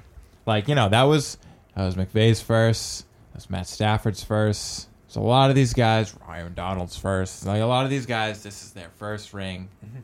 Um, and I'm sure that off season was less working out and more partying. Mm-hmm. And that that's that's where the Super Bowl hangover really comes into play. Mm-hmm. When you you're, you first win your first Super Bowl. So I'm sure that is in play. You know, they got it. Their the schemes were always very run heavy. Mm-hmm. You know, it was like the, we talk about Shannon. We got to get the run game working, and the offense will just flow as a as a whole. They're not doing that. Part of that is the uh, offensive line. You know, getting new guys acclimated. There's a lot of pieces moving in the off season for just across the NFL in terms of offensive linemen. Um, so they're all behind. We've said that many a time. It has to get better. It has to. And as much as I've said Sean McVay's a fraud, like he's not awful. I've never said he's he's terrible. He's one of the worst coaches. In the league. I just said like people hold his name a little too high, and I'm getting some of that vindication right now. Mm. But he's not awful. Mm. People follow him for a reason. Stuff like that. Matt Stafford's a veteran quarterback. Cooper Kupp is one of the best wide receivers in the league. Allen Robinson sucks, but whatever. Like maybe it'll bring back OBJ. Maybe that'll really help. But like They need to bring back OBJ, in my opinion. This will still be a playoff team. The NFC is terrible, Okay. and it, it's just I think they're no longer winning the division, though. it's look it's it's pretty. if they lose that second game against the 49ers in two weeks, Yeah. they're in huge trouble. Mm-hmm. But they don't beat the Niners. They just don't. Except in the playoff game. They gotta beat the Niners this time. Yeah. I don't know. I think the Rams are in some trouble. I think McVay will, will figure something out and they'll look better. But uh, this is a wild card team to me. And uh, not an overly impressive one either. So, I, I, Brady getting his other ring is looking better and better. I know, right? it They themselves have problems. But, but there's something that will stand in Brady's way, and that is Gisele Bündchen. that too. Actually, yes, Gisele Bündchen will totally stand in his way. But also, maybe she's done standing in his way though, Yeah, I guess. other than just in his head. But man, the Niners look really good. I don't know we all want to bang on Garoppolo, but he's not that good. There wasn't even a market for him. I don't know how great he is, but like, he fits with this team and this offensive just- system. he's been there. And Kyle Shanahan wants a guy who is just going to make the plays the way that he drew them up and run it that way. Doesn't want Russell Wilson doing things off script back in the day. He doesn't want Aaron Rodgers checking the plays at the line and doing whatever he wants. He doesn't like that. He he would Kyler Murray would drive him insane. Kyle Shanahan goes, I have a great offensive system that gets the best out of a lot of quarterbacks. I made Matt Ryan an MVP and got him to a Super Bowl. I got the best out of Kirk Cousins when I was there, and I've gotten the best out of Jimmy Garoppolo now. I want someone who is going to stay with the play and just run it. And that's what Jimmy G does. And he distributes the ball to all those great playmakers. San Francisco is really, really good. I know every year it's Jimmy G. He's not good enough to get him over the hump. And like I've said before, at least get there and we can talk about everything else later. Plenty of things sometimes fall the right way. This team is so good. I think there's a chance Jimmy G could get him over the hump this year. Uh, I mean, And when I say Jimmy G gets him over the hump, I don't really mean Jimmy G gets him over the hump. I mean Jimmy G is part of the team that gets over the hump. I mean, I'm not going to really go into whether or not Jimmy G will ever get him over the hump. We'll talk about that if they Get there. get there. Um, but I mean, this offense was kind of built around Jimmy G. He's been there for a few years at this point. Um, at this point, Kyle Shanahan has to know his limitations as well as what he does well. So it should it should work better with a guy like Jimmy. Even even if Trey Lance was good, it should just flow a little better, work a little smoother than uh, with if it was with Trey Lance. Do you know what makes me think Jimmy G is so perfect for this team? He's so handsome. No. That doesn't hurt though. it's because he came from New England, which was system, Sure. execute your job, get the ball out of your hands. We have it. We will put everyone in the best positions. And that's what Kyle Shanahan wants his quarterbacks to do. Like I said, he wouldn't like Aaron Rodgers changing the plays, checking things at the line, not doing things on script or on beat. Russell Wilson, Kyle Kyler Murray, these guys would drive Kyle Shanahan crazy. He wants you to run the plays. You know, I mean, every player should play at least one season under Bill Belichick in New England, just because like that'll then you'll turn into a real football player. Yeah. So yeah, no, that probably you know discipline, the system, the team. Mm-hmm. Do your homework. Oh, dude, Kyler, you talk about Kyler Murray would drive Shanahan crazy. Yeah. Like Bill would have killed him by now. Oh, Kyler? Yeah. Oh, 100%. no, no, he would have totally killed him by now. or turned him into a model citizen. I highly doubt that. But uh, I mean, you know, like I said, the system was built around Jimmy G. The players all like Jimmy G, and they're good. They're good players. Kittle's good when he plays. I mean, Debo is one of the most dynamic wide receivers in the game right now. Uh, Aiyuk's okay, He's a great, you know, Aiyuk's a very good third option. sure, third option. And they can get, Uh. and they can get, and they can make any running back succeed. succeed. It doesn't matter who they put in that spot. Yeah, and actually losing um, uh, Trent uh, Williams on the line there, I thought that was really going to hurt. They seem just fine they right seem now. pretty okay. I know. Um, I thought it was really going to hurt Kittle too. He's going to be blocking a lot, Mm-hmm. chipping a lot, but I mean, Kittle, Kittle had his fingerprints kind of all over that game. Mm-hmm. Um, yeah, the run game looked fine, so they have some of that. You know, I bash Shanahan too Uh-huh. because he's just he can't just game management, end of game situation. He's just not there for that. But in terms of, you know, building a scheme and a system, he he does he he reminds me a little bit of Bill Belichick. Mm-hmm. And I just got my notification saying, "Hey, you took an L this week in fantasy." All right. Can you give me? Can I use your? Uh, can I use your thing? sure, Dom. Yeah. Because we're gonna move on Gotta the next subject, first. which was who was playing the Rams last week, and that is the Dallas Cowboys. So the Dallas Cowboys now that we don't love Mike McCarthy. Most people don't like Mike McCarthy. Most people roll their eyes at Mike McCarthy, and yet, what is Dallas now? Four and zero with a backup quarterback. They just beat the Rams, blew them out, kind of a little bit. You know, I mean, they got a very nice start, a fumble, return for a touchdown, and a block punt. So you know that's about the best way you can start a game. But hey, but they won. They beat the Super Bowl defending Rams uh, who we think are a bit of a mess. But be that as it may, you're still in the NFL. You are 4 0 with a backup quarterback. Is it time to put some respect on Mike McCarthy's name? And you know what? No, it's not. not at all. Not to me. Sorry, I don't buy it. Now, I heard that he had a very nice pregame message and a speech and a sort of theme to the whole week going up to that Rams game, which, like, great. He, I mean, listen, he doesn't call the plays on offense. He doesn't run the offense, and we know he doesn't run the defense. So, I mean, he better be good at coming up with a theme for the week and motivation and all that. Because what else is he doing? He sure doesn't manage the clock. We know that. Uh, but picks the Saturday night movie. so I'm not saying he sucks. I'm not saying he's a disaster. But I'm not going to give Mike McCarthy a ton of credit. Do you know who should be getting the credit right now? And that's Dan Quinn.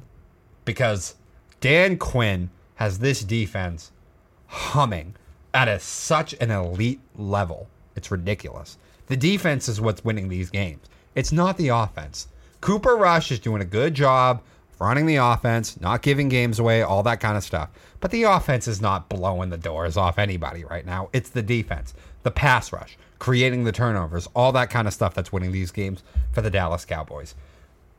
Cooper Rush is just he was he was he was the gum over the over the leaking hole in a dam or a bathtub. He's just he's just a placeholder. He's doing his job.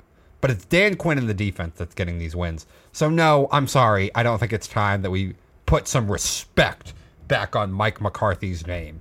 McCarthy does a good job of I guess creating a culture and a locker room and maybe keeping things a little loose and they clearly don't hate him but it's Dan Quinn in the defense that's the star of the show and why Dallas is winning games. So McCarthy, uh, my opinion of him has not changed. Oh, oh, I thought you were gonna say that uh, it's changed a little bit at least. no, Okay. All right. Well, I mean, we've accused him of being that. yeah, He's just the rah rah guy. yeah, He's just- cheerleader. Yeah, he's get he's the get hype guy, and that's why like I mean I accuse like Doug Pederson of being that. Mm-hmm.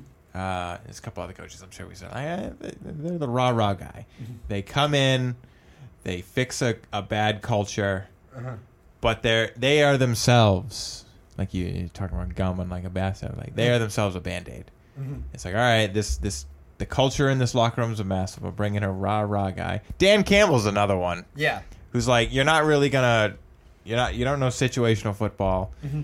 Please don't call plays, but like, people want to play for you Yeah. for a couple years. They generally don't last. They generally No. fall apart because I mean, players want to win.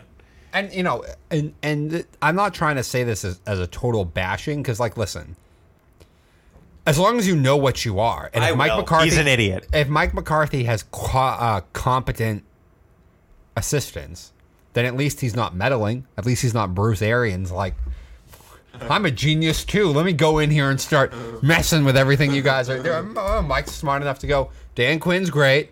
Kellen Moore's doing his thing on offense. I don't, you know, I, I don't need to. I don't need to be a micromanager. Does he know that, or does Jerry just saying like, listen, listen, Mike, you get to pick the movie on the plane, coach. Uh, I don't know.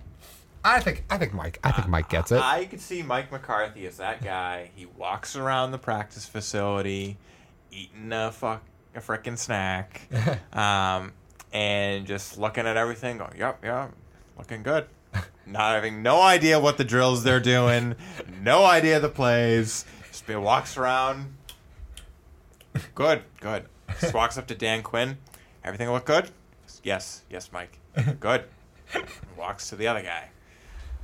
And then he's on and round and round he goes for a couple hours in practice. then he goes back and gets a massage in the locker room. Yep. If you remember that story in Green Bay when that came out. I didn't hear that. Oh, you didn't? Oh. No, that's great. See, like, no, uh, you're. I feel like I'm nailing this right now. I feel be. like he las. He's that guy that just lacks awareness. Nice man, just like uh, I don't want to use the word. Uh, like uh, never mind. I'm not gonna do it. Um, but he's just that guy. He's just a really happy guy, kind of an idiot. Walks around just so happy. Everyone loves him Mm-hmm. because just like man, like he just doesn't. Hey, that's valuable. doesn't ruffle any feathers. That's valuable It can be. because you need you need someone to lighten the mood and be likable and like you can't Sure. have can't be on edge all the No. time. You know.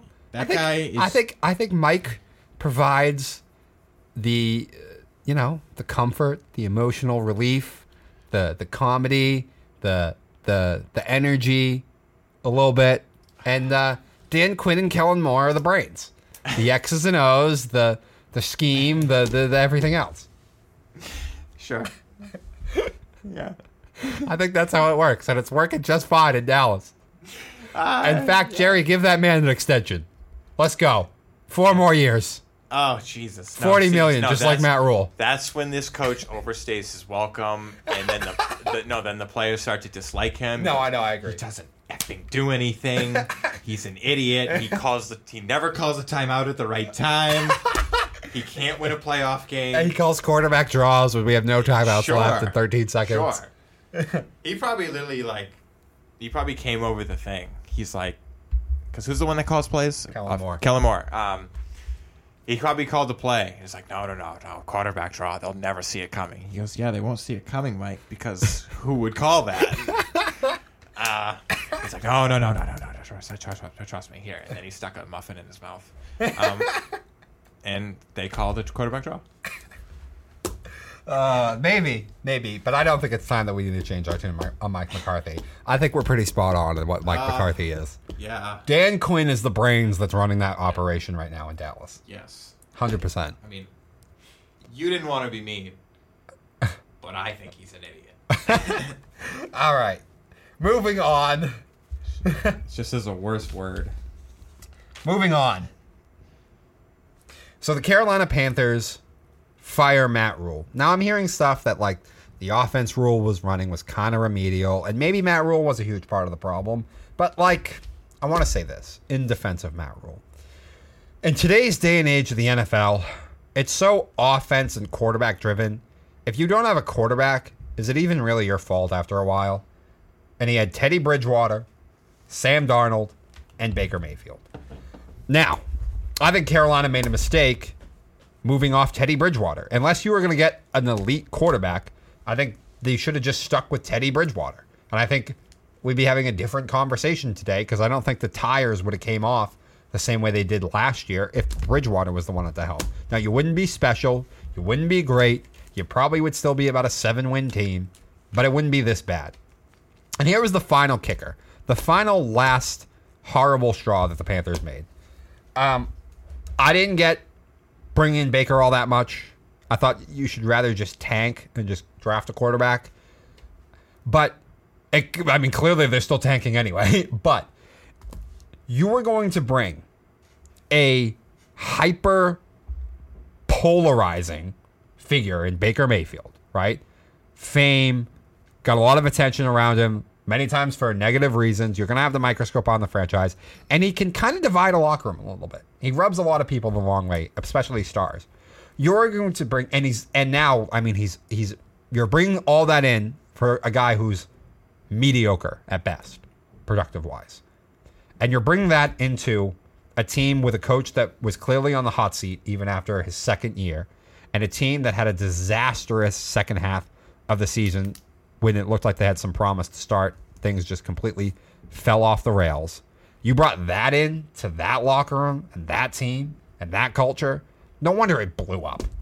Like, again, they should have just stuck with Bridgewater. But even if they had gotten somebody else, if they have gotten Jimmy G, hell, if they if they had gotten Case Keenum, Geno Smith, I still think this would be a I think this would be a better team and a better situation.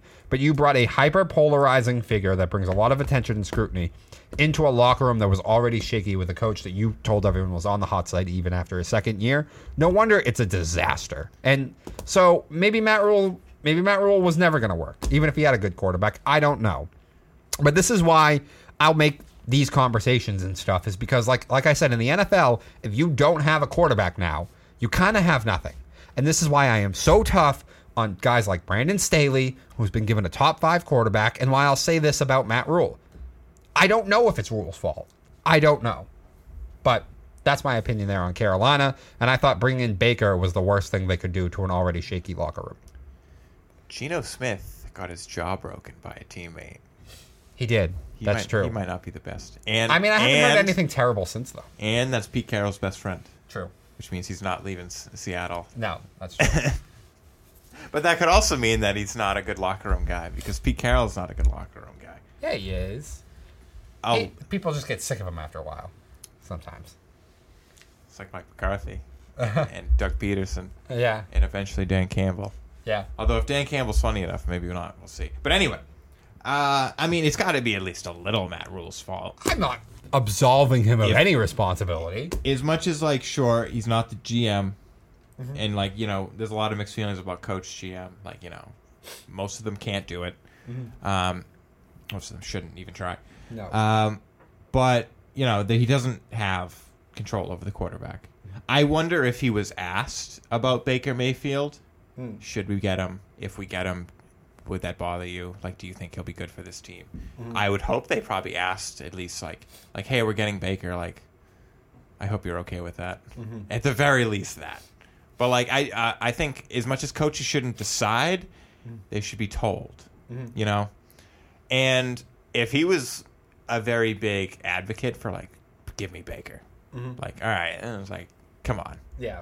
But I understand like probably wanting somebody. It's like mm-hmm. I can't go back out there with Darnold. No. But you can't also go three straight years with very, very stale offense and be like, well, we're just going to ride this out. Something's got to change. And I, I was even just saying myself after the Sunday, I don't know if you should have fired him this week, especially after losing your starting quarterback probably for a week or two. I mean, I think they kind of needed to fire him because it kind of looks like they've quit.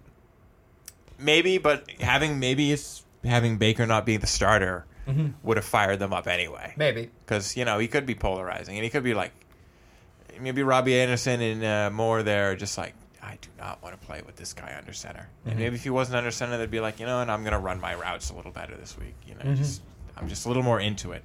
It's like you know when uh, Nolan Arenado was on the Rockies and he got injured, and they just sat him for the rest of the season, and suddenly the Rockies were good because Hmm. that big loudmouth wasn't in the locker room.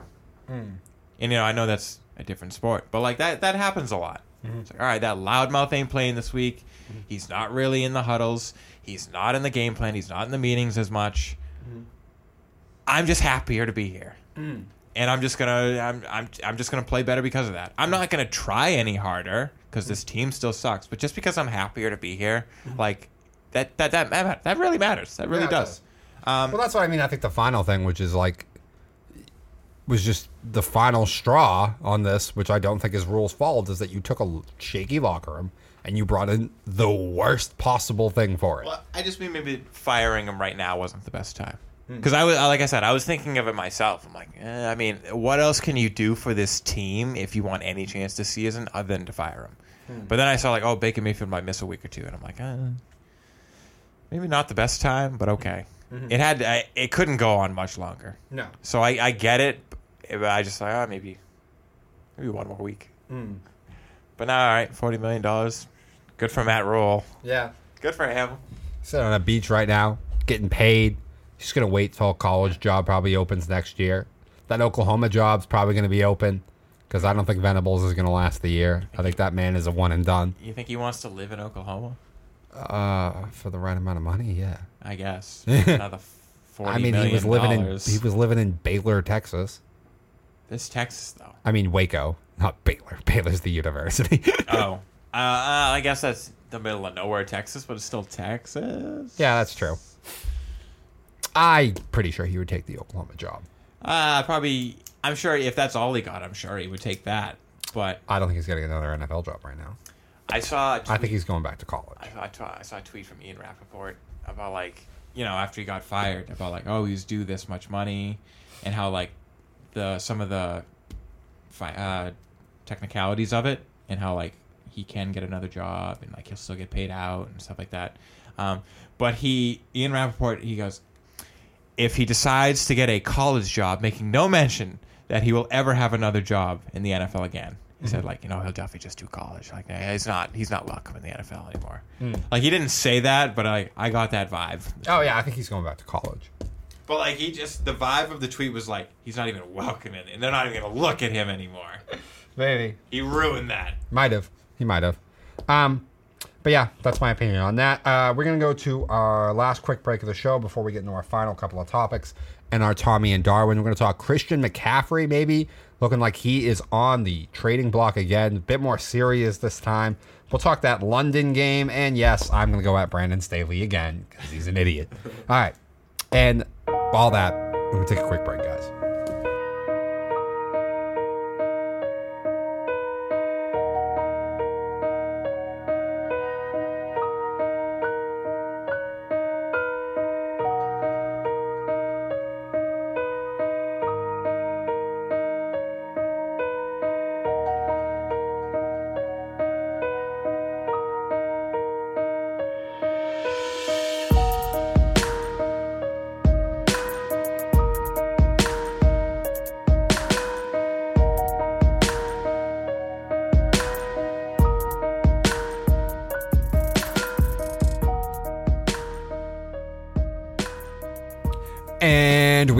Back here at Slow Your Roll. Moving on to our next topic Christian McCaffrey.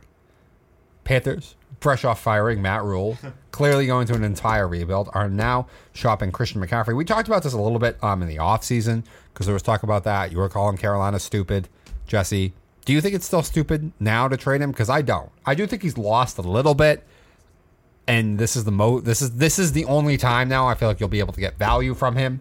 So before we get into who's the main suitor, do you think it's dumb for Carolina to trade him?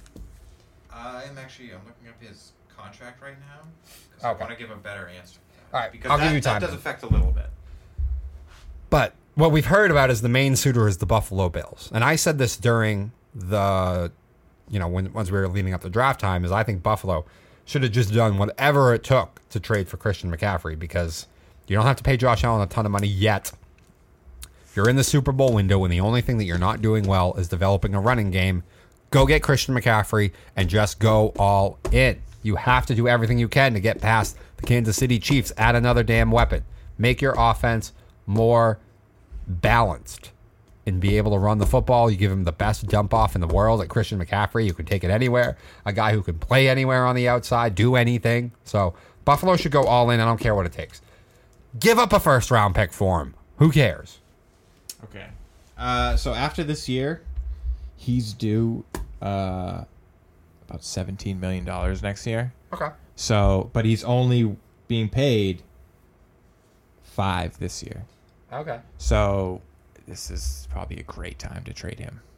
Um, you get a lot of value out of him right now. Because you'll probably get more out of value. You might get more value out of him right now than if you traded him in the offseason. Oh yeah, I think so. Hundred percent. With that with that contract, I think you'll definitely get more value. Oh yeah. So yes, probably now's the time because you're not winning anything. No. Um, you're uh, you just fired your coach. You don't like your quarterback situation.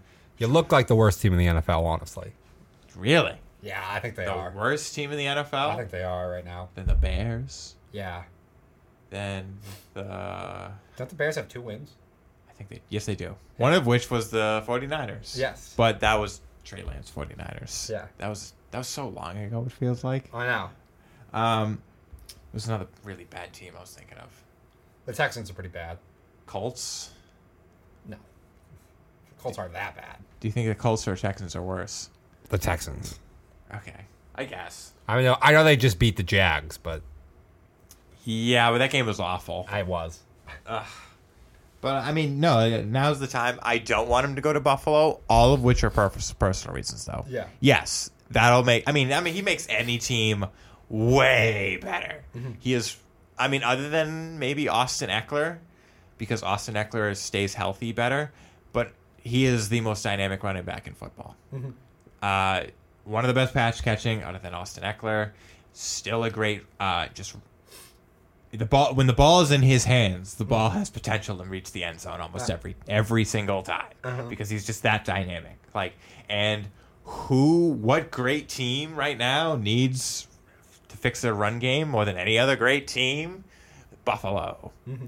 So I mean, it's a match made in heaven. I Who's just just chasing the Chiefs at this point? Who has nothing else to overcome in their division? Like I said, I said this on the draft time. They could bring in Christian and give Christian a month off if they wanted to.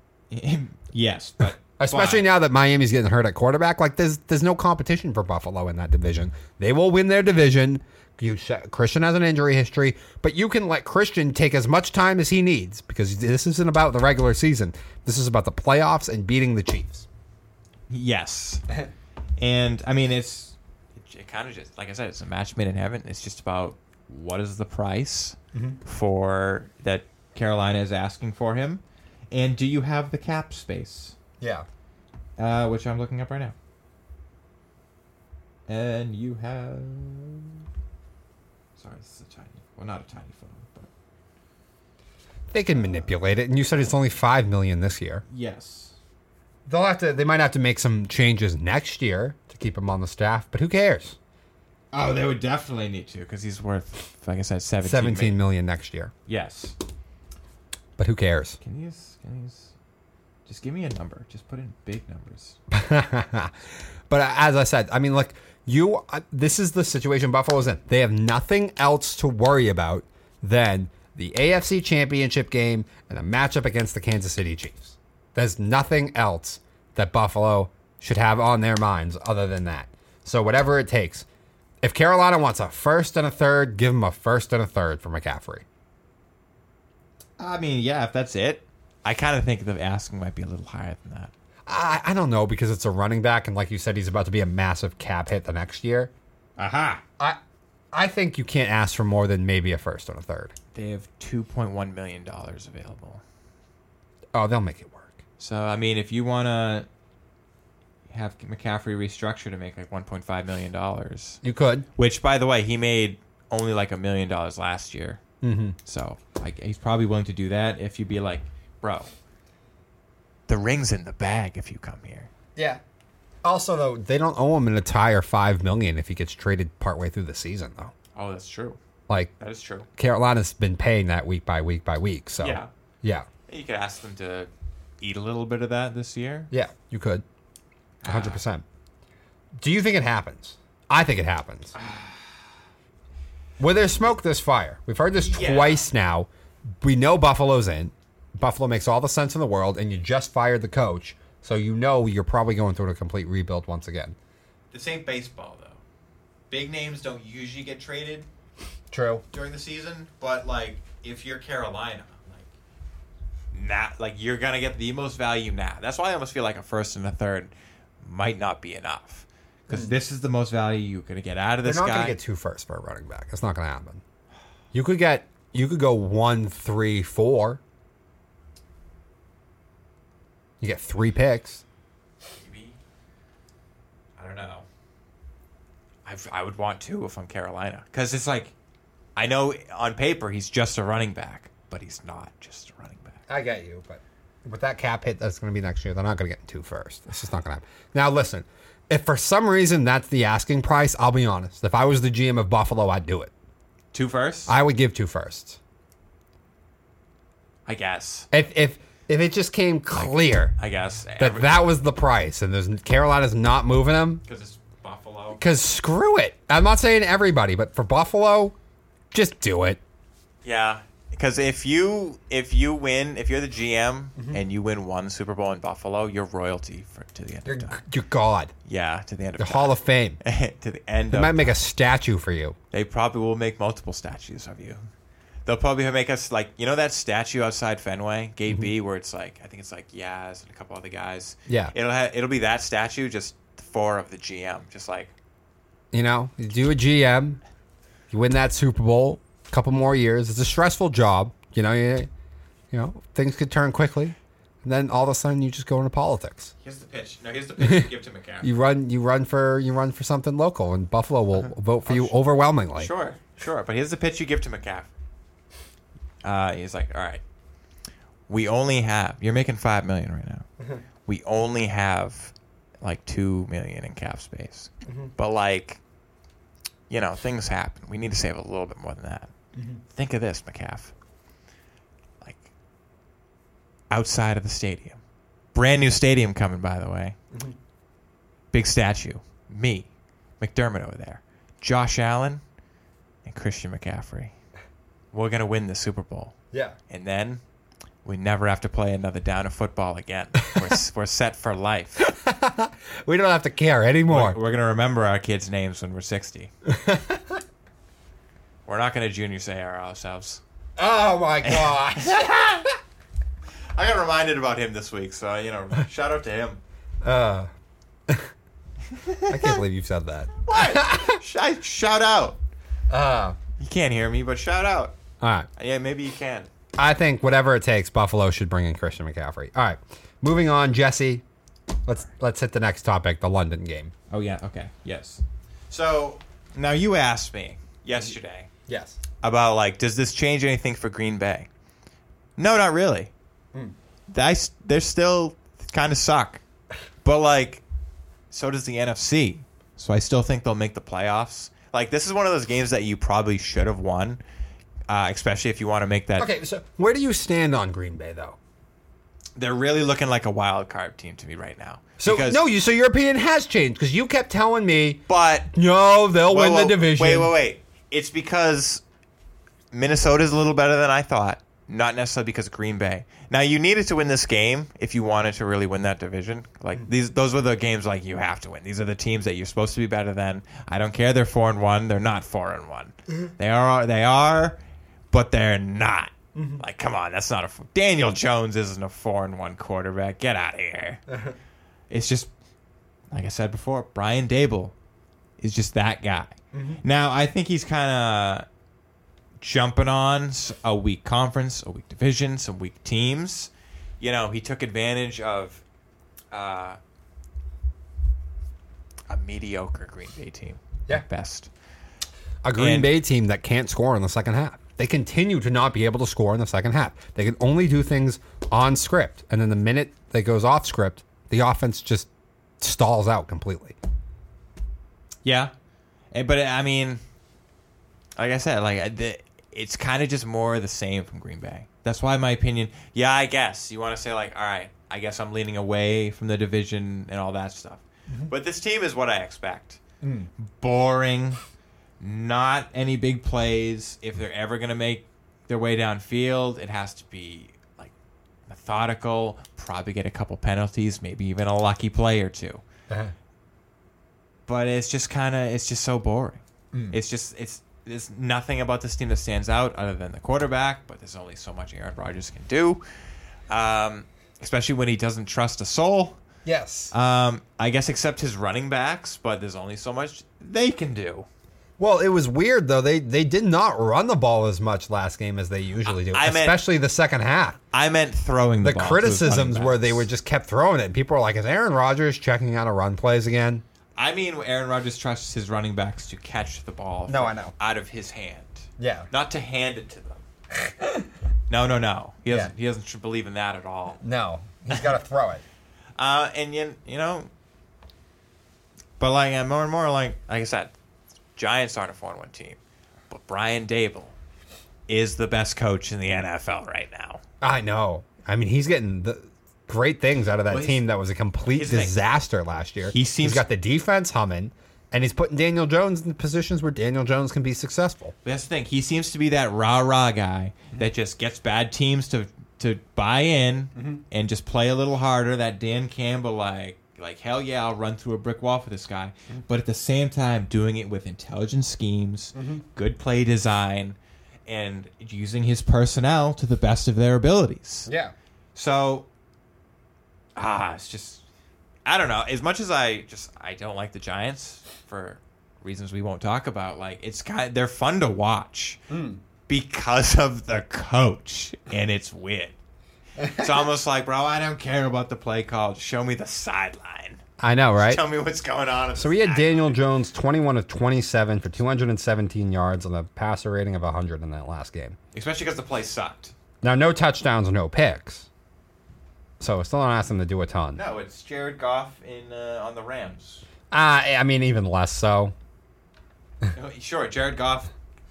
You know, I don't like Jared Goff either, but Jared Goff is kind of. Like, He's yeah. better than that. Yeah, he's better than. Jared Goff is throwing touchdowns at least and throwing the ball sometimes 30 times a game. yeah. But uh, yeah, I don't know when the wheels are going to fall off here. Like you said, they're taking advantage of a weak conference. Bro, that division itself is just way too good right now. Oh, oh, the NFC East? Yeah. Well, they're not playing anybody real. They're playing each other. I know. The one time Dallas got a real team, they got them at a perfect time. The Giants do have to face the Baltimore Ravens next. They get them at home, and then they have to go at Jacksonville. Please, Lamar. I know.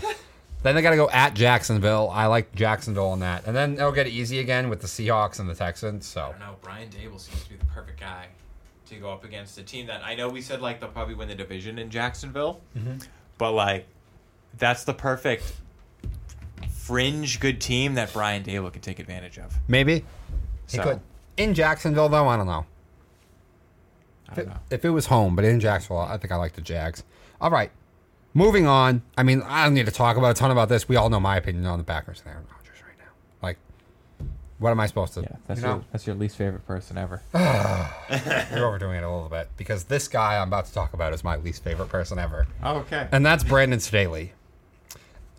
Yes, I defended Matt Rhule and will call for Brandon Staley's job, who at least had a winning record last year and now. And like I said, the difference is, is you have given a top five quarterback and you continue to mess things up and wreck it. Brandon Staley, have you not learned? Do you not have any feel of game flow or anything? So they're facing the Cleveland Browns on Sunday. Cleveland is a run heavy team with a career backup quarterback.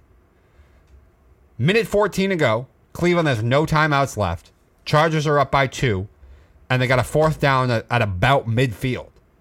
And Staley goes for it and doesn't make it. Now he gets bailed out in the end because Cleveland couldn't even pick up a ton of yards. They had to settle for a 54 yard field goal, which they missed. So Staley is very fortunate. What are you doing? It's a backup quarterback on a running team with no timeouts. Punt the football. Make him go 60 yards. Show me where Jacoby Brissett has ever done that before with no timeouts on a team that runs the ball all day long. That's what they did to you.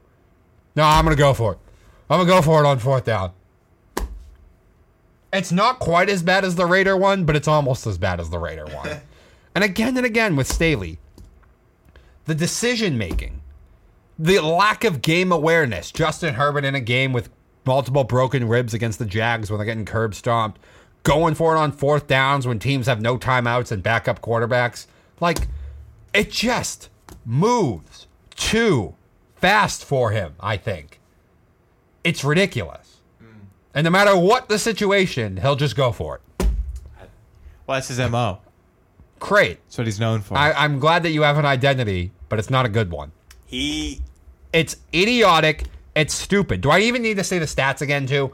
Bottom of the league in defense in almost every single category last year. Not great this year. They were the worst third down defense in all of football last year, worse than any other team. And Staley is a defensive coach, continuing to go for it. Lack of game awareness.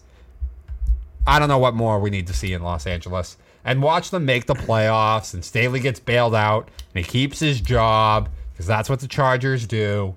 But like, damn, they should have just fired him last year. well, Fire him this year and go get Sean Payton. Somebody call Sean Payton. Jesus well, Christ. I mean, with the defense, like they brought in two very overrated players mm-hmm. in uh, Khalil Mack, eh, who is not like I don't even think Khalil Mack's overrated.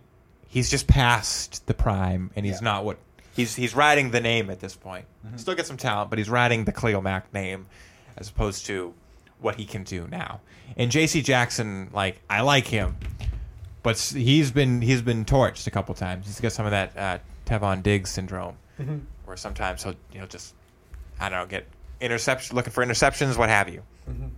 But like I said, this is his mo, and I bet he's sitting there being like, "One day we're gonna get one of these fourth downs, and they're all gonna praise my name," but they never get him. They never do. they never get him. Uh-huh. That's that's that's my excuse for him. But like, like I get it. If you're facing maybe like Patrick Mahomes in Kansas City, like I kind of get it. You're facing a backup quarterback, a career backup quarterback on a team that yes, they've put up points against you today, but we all know what it is. It's handing it off to Nick Chubb and Kareem Hunt, and you can't do that with a minute 14 to go with no timeouts. Maybe he was scared of Amari Cooper. I don't know. He's gonna get the ball to Cooper, or or Peoples Jones. So what? I don't know, man. He's he's saying he's thinking they're like this will be great. Get this fourth line, and it'll be great. And he was like, "Oh, I want the W now." Yeah, I think it was stupid, ludicrous. Also- and, also, and, Joey- and if he and if he had lost the game, he probably would be the Darwin, but he didn't lose it. Yeah. But uh, also Joey Bosa's out. Wait, do you want to do you want to videotape the Tommy report or no? Oh, uh, I mean, I I guess. I don't have any videos to eat today, so All right, sure. I'll videotape. let's do it. All right, so Well, we are like- moving on, ready to wrap up the show. Right. Jesse, This uncomfortable stage we got going. yeah, I know wanna the be- setup is weird Be today. visible. All right, take it away with our very sad Tommy report. Now, I didn't want any of this show. It's a sports show. I know it'll never get there, right? I didn't want the show to ever be about gossip, mm-hmm. like those stupid gossip shows. What are these? What are these famous people doing in their lives? We I made the Tommy report as a joke to make fun of that mm-hmm. because we, you know, you follow. What does Tom Brady do this week? He doesn't do anything. He Yeah. plays football. Mm-hmm. That's the joke. Tommy doesn't do anything. We're so interested in a man's life, but his life is so boring. And now we've come to this. He's we've come to drama. We've come to family matters and what his life is about. And his wife and his kids and blah blah blah. And I didn't want it to come to this. But now we have to talk about his divorce and how sad he is. He just had a game against the Falcons. Like every time he plays the Falcons, it's a massive story because of twenty-eight to 3 mm-hmm. And anyone can talk about Tom Brady as like, man, Gisele, his kids. Do you think he hates his kids? I don't know. He makes out with them. Probably not. Like you know, I don't kiss people I don't like, except when you do, I guess. But like, I'm sure he loves his kids. But like, I I hate that we have to talk about drama. I hate that this figure that I held up so high is kind of a trash human being a little bit. What? Ah, come on. Whoa, why? Just because he didn't want to stop playing football? and he doesn't give a crap about his family apparently. Listen, I don't care that much. It's not my family, but like, Are you Team Gisele? no. I'm team. Why the hell do we have to talk about this? I'm team. Like, god damn, this is stupid. I hate this crap. It's like Tom, you should have just retired. If it like, was it worth it? I don't know. What if they win another Super Bowl? Then yeah, I guess. The NFC ain't worth it. And listen, Tom, I'm sure Tom can go out there and find another woman. There's plenty. Uh, listen, walk 10 feet down Comm Ave in Boston. You will find plenty of rich women that will love you, Tom. I know this. And they're everywhere. That we think we love you still in this city. Mm. So it won't be hard. But it's just like, I don't know. He seems sad about it. I'm sure he is. So was it worth it? Like, she, sh- he she couldn't bring himself to stop. he should have gave that. She, I'm sure she gave that ultimatum. Like, like if you go back, like I'm gonna leave. But like, He's like, I'm going back. I don't know. I.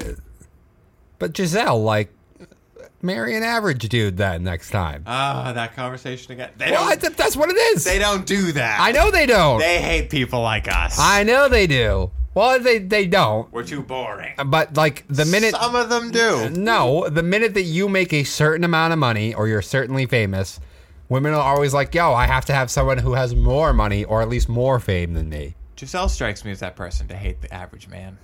Oh, I have never heard a positive thing actually about anyone who's met them. I've heard positive things about Tom. No, about Gisele. You said them. I meant like Gisele. Okay. Yeah.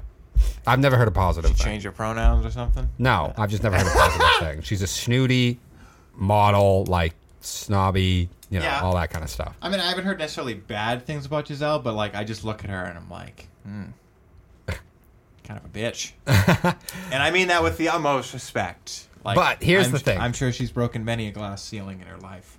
Uh, but what's that look? It's a feminist thing. I know. They break the glass ceiling. That's how they get money and whatnot. It's the only way they get money. They have to cut themselves. Does that does that wait wait wait wait wait does that count as breaking a glass ceiling though if you're doing it off your looks?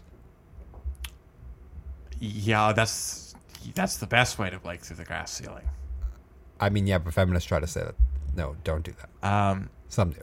I don't know. well, it, I don't know. it prob- they no, contradict it- themselves all the time, It, so I don't. used I, to be, not anymore. I don't know. Whatever whatever makes them win in that instance, they'll just say they contradict themselves all the time. So I guess who cares? Yes, Um. but she just yeah, she just strikes me as a bitch. yeah. Again, with the utmost respect, I'm she's, clearly a go-getter. She clearly Here's the thing money that pisses me. me off. He left here, and some. I know there was other things. He was mad about the personnel, the lack of weapons, but part of it was Gisele wanted to move somewhere warmer and nicer, Yeah. and then she divorced him anyway. Like what the hell, Gisele? All right. Just leave him and he's still in New England. Maybe he'd still be here. listen. We're gonna get to it in just a second, but like we, there's a scheme that I talked about Yeah. with Josh McDaniels being an inside man. Mm-hmm. We're getting the band back together. Josh McDaniels is coming home, and Tom's coming too by himself. 'Cause that's all he's got. He was better. Where, where your family, Tom? He was better when he was by himself. Yeah, we're, we can be your family. Does he? No, no. He won three Super Bowls with Gisele. That's true. Four Super Bowls with Gisele, actually. True. So Did he lose one before Gisele though? he won one. He he lost one with Gisele. I don't think the 07 Super Bowl loss he was married to her yet, but the second Giants loss he was Oh, okay. because she had that quote. Like, yeah, my husband can't throw and catch. yeah, yes, I remember. Yeah, that. yeah, yeah, yeah, yeah. I do remember that. Yeah. All right. Should we videotape the Darwin? Sure. Like, do you want to? Do you want to do it? Or do you wanna- Nah, you can do it. We could I'll let you do it. Could we do this? Go on. Can you get us both in it? No. Nah. Just do it. Jesse, you take it away. You don't have a lot of videos today. Okay. I'll let you do the Darwin. I wonder how this drum roll is gonna go. Wow. We'll see how it goes on this table. You ready? Yeah. Yes. All right. So we're ready to finish things up. Darwin Award as always. Let's go. Drum roll, please. All right.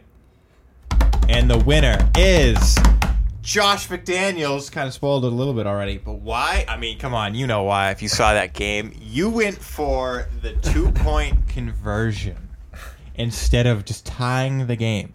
Now, like, it's happened a couple times. Jim Harbaugh tried it last year. It didn't work out. But mm-hmm. we didn't get on his case too much about it because of just situational football. Oh, he was trying to win the game. It was end of the game. His team is beat to crap. Playing a good team. Overtime didn't look good for you. Mm-hmm. Go for the win. Brian Daboll did it week one. Your team sucks. Didn't look good for you in overtime. There was five minutes left in this game. And Four and a half, but yeah. four and a half minutes left in this game. And even if you went up by one, Patrick Mahomes gets the ball with four and a half minutes. And I understand the defense stopped him. They got no more points. So the risk almost worked out anyway. But even if you succeeded, you have a one point lead now with four and a half minutes. It's not like that was the kill shot Yeah. it's just like okay now they have to get point now they have to get points And by the way, if they drive down and score a touchdown, then you have to get a two point conversion to even make the game go longer. yes and like but even like they have four and a half minutes to get a field goal I know. then that be- they'll probably still go for the touchdown because Yeah.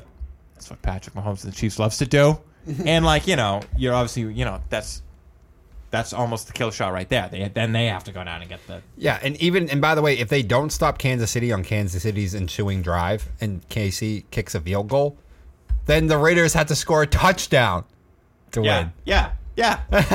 and it's like I literally, they scored the touchdown, um, which was actually an incredible throw Yes. by Derek Carr, one of the best I've ever seen him make.